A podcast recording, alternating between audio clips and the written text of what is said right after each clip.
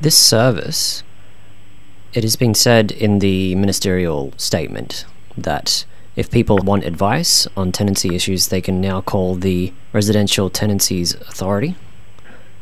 Will that authority be able to do what you were doing as well?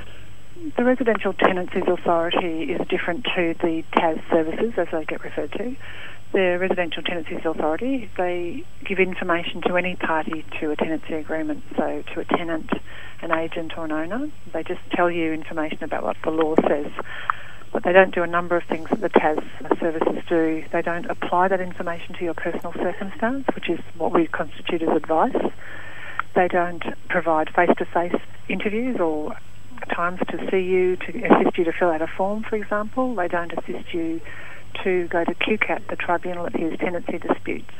And the other thing about the RTA is that they're centrally located in Brisbane. So the RTA, in order to cope with the decline in the TAS service work, would have to increase their staffing arrangements, I would assume, because there's going to be 80 to 100,000 extra bits of advice being sought if the TASs aren't out there doing it.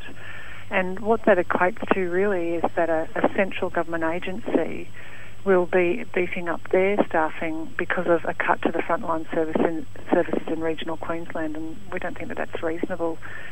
On top of that, um, the the TAS program funds is actually it's not taxpayer money; it's interest generated on tenant bonds the RTA is self-funded from that money as well. So basically, Queensland tenants over a number of years, because they don't get interest on the bonds that are held by the RTA, they give away that right to interest, and tenants, owners, and lessors have access to RTA services and information.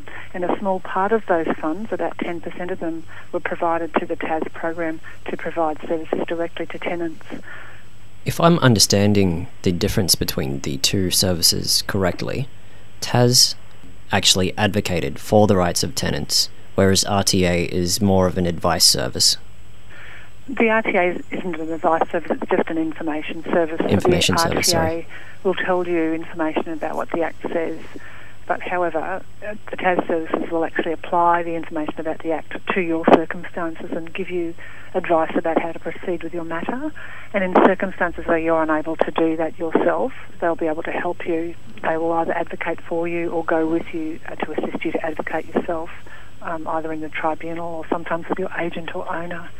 So, unlike owners and agents who are running a business essentially when they provide a property for rent and who can put any costs that they incur as a consequence of getting advice, they can write that down as part of their tax at the end of the year. Tenants don't have that benefit. So TAS services provided the opportunity for tenants to get independent, high quality advice in the region that they live. In the ministerial statement, it is said that this money will be redirected towards public housing. What's your reaction to that? Well, this money is not taxpayer money, and this money is basically the interest generated on private rental market tenants' bonds. Those tenants already pay taxes. Tenant advocates strongly support the provision of public and community housing in Queensland, but we don't think that tenant interest money, the bond interest money, mm. should be used to pay for it. I just have some questions about your organisation. Mm. How many staff do you have, and will they all lose their jobs?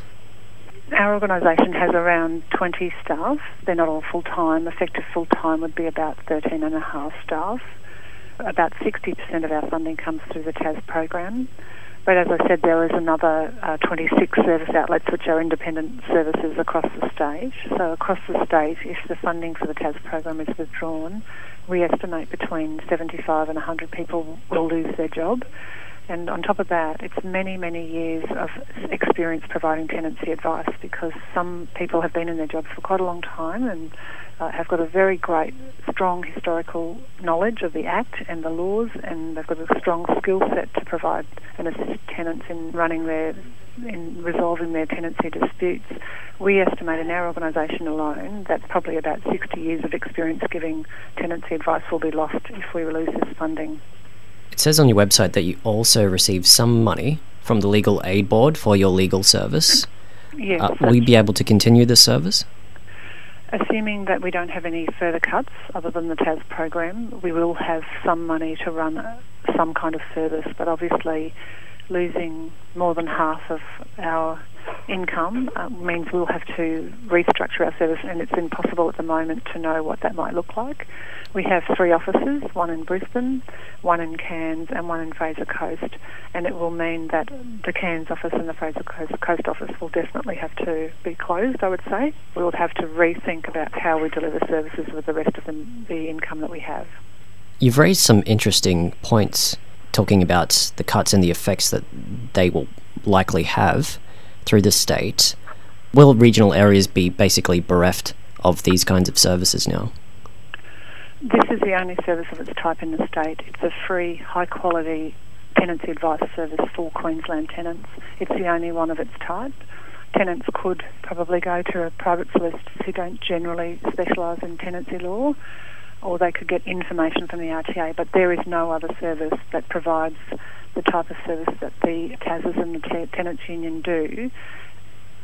I'd just like to ask you if you believe that in any way you've been targeted for your advocacy work. Now, just to put this into some context, Healthy Communities was cut. The minister, Springborg, said that that they were focusing too much on political issues. Another one was, of course, the Environmental Defender's Office, which one minister described as a front for the Greens.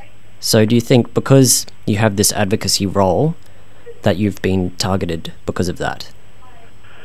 At the moment, I don't believe that. I think that all the ministers are under pressure from the Premier to make savings, and this minister has made a decision on I don't know what basis, but I think maybe the minister hasn't realised where the money comes from, that it isn't taxpayer money, and the extent of the work and the touch, the reach that the services have across the state. And we would hope to um, to change his mind on this decision because we think it's an essential service. Queensland has the highest percentage of renting households than any other state or territory except for the Northern Territory. The number has increased since the last census. It's about a third of, of households are renters in Queensland. It's 33.2% compared to the national average of 27.6% or something like that. So I'm hopeful that it, we're not being targeted, that it's just that there is a lot of pressure to save money and we don't think this is the right place to save it.